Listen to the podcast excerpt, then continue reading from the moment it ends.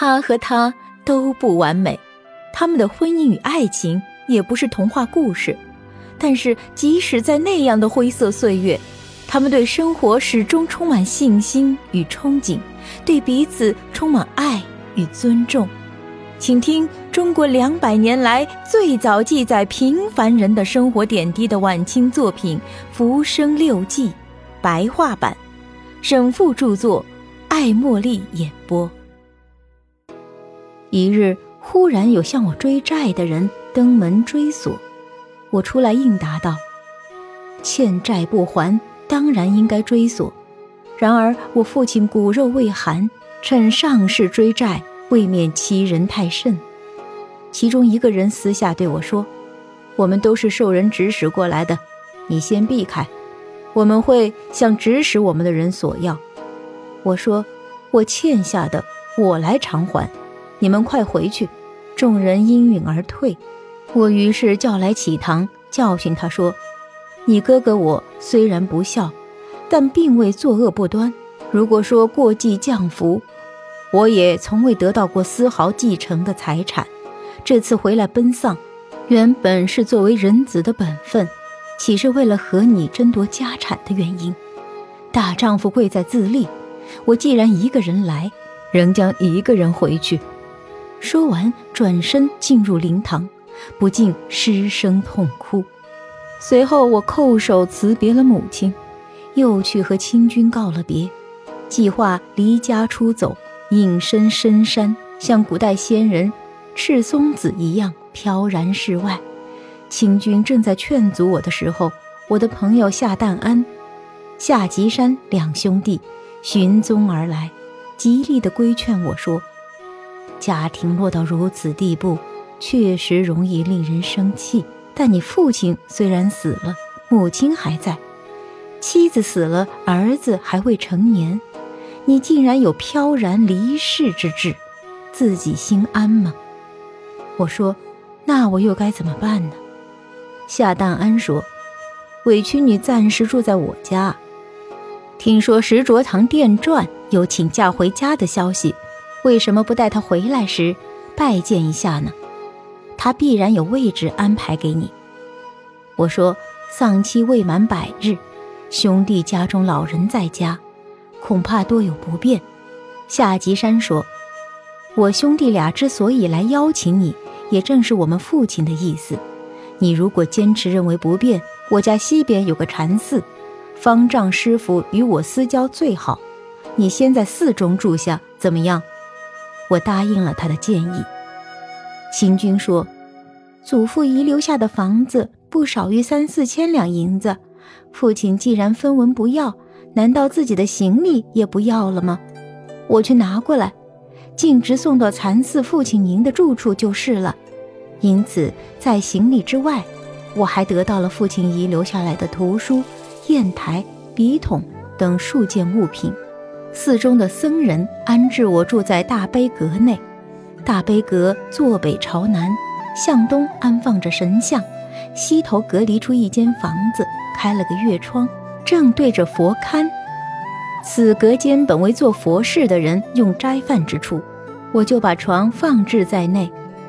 门旁边是一尊提刀而立的关圣像，极是威武。院中有株银杏树，有三人合抱之粗，树荫覆盖了整座大悲阁。夜深人静之时，风声如吼。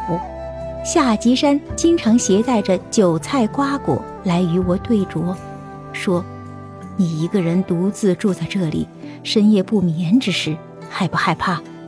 我说：“我一生坦荡正直，胸无邪念，有什么可怕的？”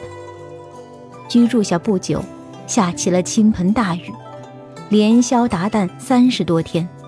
当时。我顾及银杏树被风雨折断枝丫，压塌顶梁，房屋倒掉，幸赖神灵庇佑，竟然安然无恙。而外面墙塌屋倒的不可胜数，近处的田地禾苗全都被淹没了。我则每日与僧人一起作画，不见不闻寺外之事。七月初，天才放晴。吉山的父亲号纯香，要去崇明做生意，带上了我，帮着代笔记账，因此得到了二十两银子的酬金。回来后正值我父亲将要安葬，启堂让冯森对我说：“叔叔因为祖父的葬事费用不够，想让你帮着出上一二十两银子。”我准备把银两全部给他，夏吉山不许，只让我拿出一半给他。我随即带着清军先到了墓地，下葬完毕，仍旧回到了大悲阁。九月末时，夏吉山在东海的永泰沙有片田地，携带我去收田租，在那边盘耕了两个月，回到苏州已是残冬。我搬迁到他家的血红草堂过年，真是我的异姓兄弟呀！乙丑年一八零五七月，石卓堂才从京城回到苏州。卓堂名韵玉，字直如，卓堂是他的号，与我是幼年之交。他是乾隆戊戌年一七九零的状元，后来出任四川重庆的太守。白莲教暴乱之时，他三年戎马征战，功绩卓著。待他回来，两人相见甚欢。很快，他于重阳日带着家眷去四川重庆赴任，邀请我一同前往。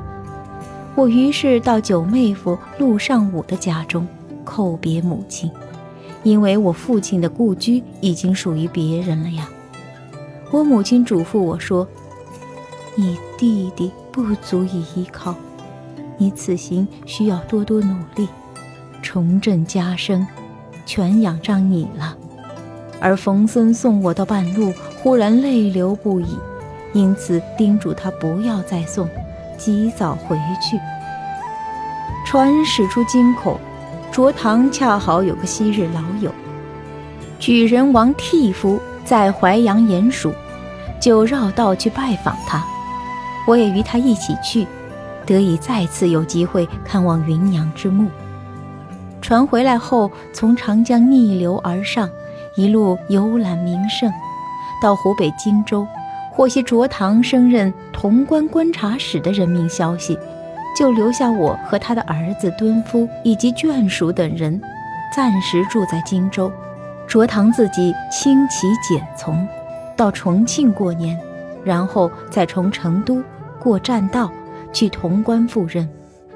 丙寅年一八零六二月，卓堂的眷属才有水路过去，至樊城上岸登陆。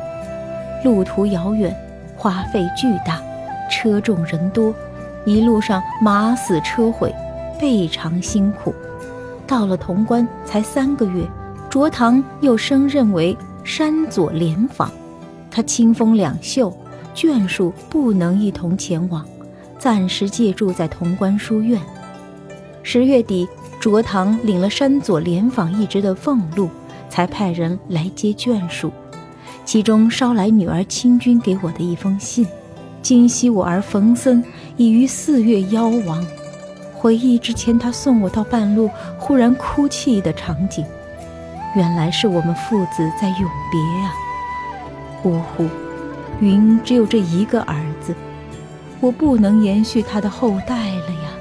卓堂听到消息，为我长叹不已，送给我一个妾室，得以重入温柔之梦。从此人世扰扰攘攘，又不知何时方能梦醒了。本集播讲到此结束，感谢您的订阅与收听。喜欢本作品就请关注主播艾茉莉，我们下集见。